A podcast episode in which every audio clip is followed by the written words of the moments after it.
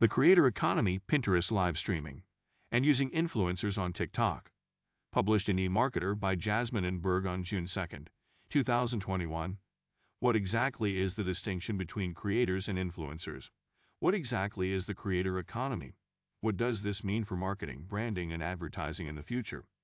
To begin, the distinction between creators and influencers is that creators generate material that connects and inspires their audience, whereas influencers may be anybody who can influence an idea or action. So if your neighbor is the sort to propose and encourage you to do or believe anything, they might be an influencer. Creators do much more than just generate content. They may also sell their own items, branded items, and services. Essentially, creators may also be business owners. The creator economy is the economy that creators have founded. With the rise of social media, social media advertising, and brand sponsorships, artists can generate their own income and profits by promoting not only their own products but also the products of businesses with which they have a relationship.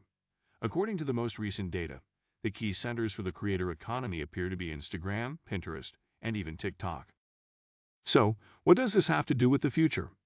This means that huge businesses and corporations wishing to fund artists and influencers should consider reaching out to their customers via these channels.